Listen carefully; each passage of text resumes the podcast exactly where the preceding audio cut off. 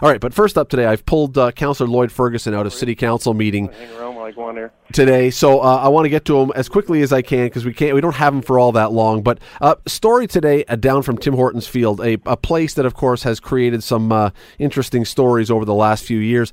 A large 150 pound apparently speaker crashed from 100 feet up and landed in a bunch of seats. Thank heavens, thank everything above that there was no event going on at the time this happened. But still, uh, Councillor Ferguson joins me now. Lloyd, I, I mean, honestly, when we hear this, the first thought has to be this would have been literally beyond disastrous if this had happened during an event. You don't even want to think about it. It would have been, uh, there would have been fatalities for sure, and uh, this stuff just drives me crazy. And um, but uh, it is what it is now, and we got to manage it.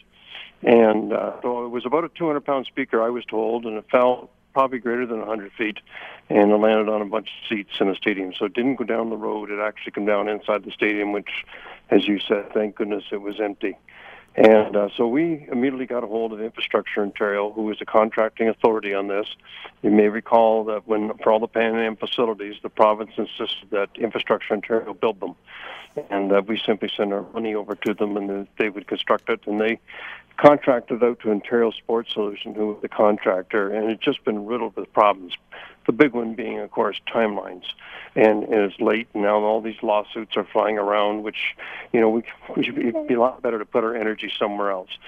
So what's happened since we found out? Um, we've moved a big crane in, it come in today, and tomorrow we'll stop dropping all the speakers down uh, and take a very close look at the uh, device, the coupling device that connected them onto the pole that they were mounted on.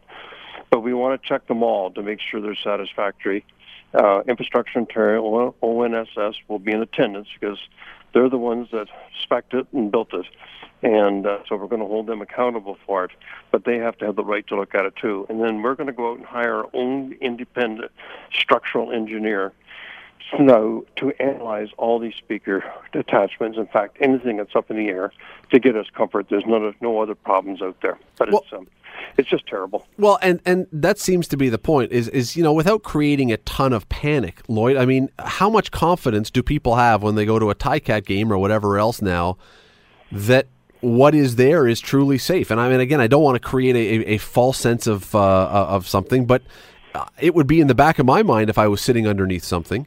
Absolutely. I don't want to be alarmist either, but that's why we're going to, we made the decision today to go out and retain a structural expert, a forensic one that can go in and x-ray all these facilities and, and get, uh, give us a report, an independent report, independent of the contractor and independent of IO, that this has been, um, these, these structures are safe and the public underneath them are safe.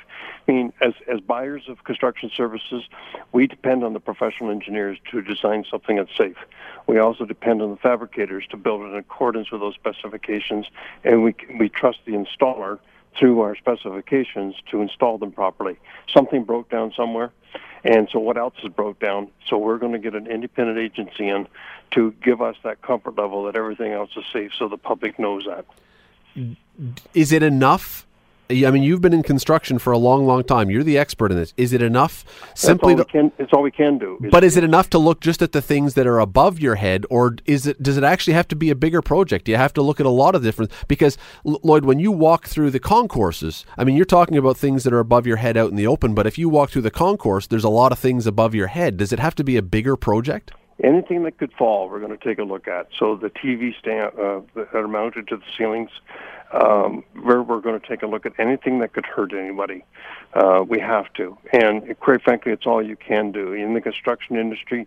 We're required, I think it's every two years, to uh, X-ray all our crane equipment because it lifts things in the air to make sure they're safe. So there's technology out there that can can X-ray and, and check this stuff to make sure welds are appropriate and make sure that there's nothing failing, no cracks appearing, because it'll show up in these these uh, X-rays and these analysis.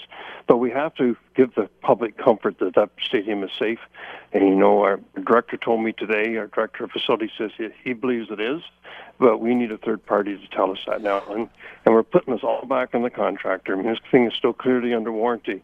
And uh, you know, there's just been a multitude of problems from late to deficiencies, and you know, subcontractors not getting paid.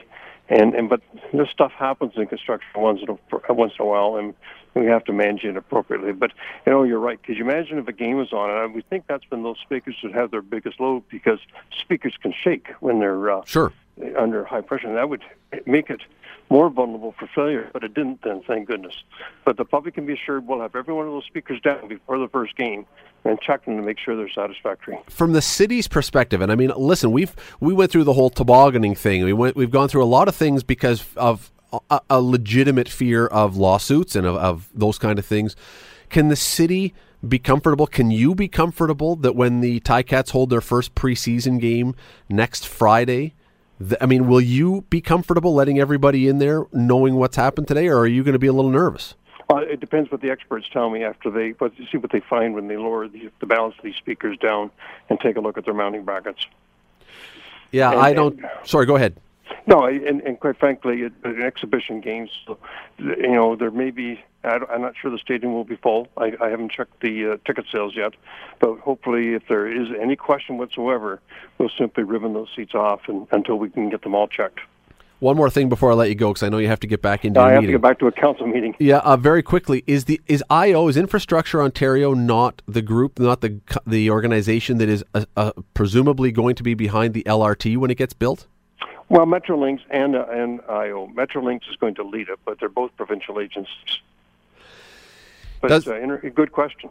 Yeah, there we go. I, and I know you've been a supporter of it, but still, it's. Uh, I mean, they've had their issues. Lloyd, I'll let you get back into the meeting, but thank you for the time tonight. Any anytime, Scott.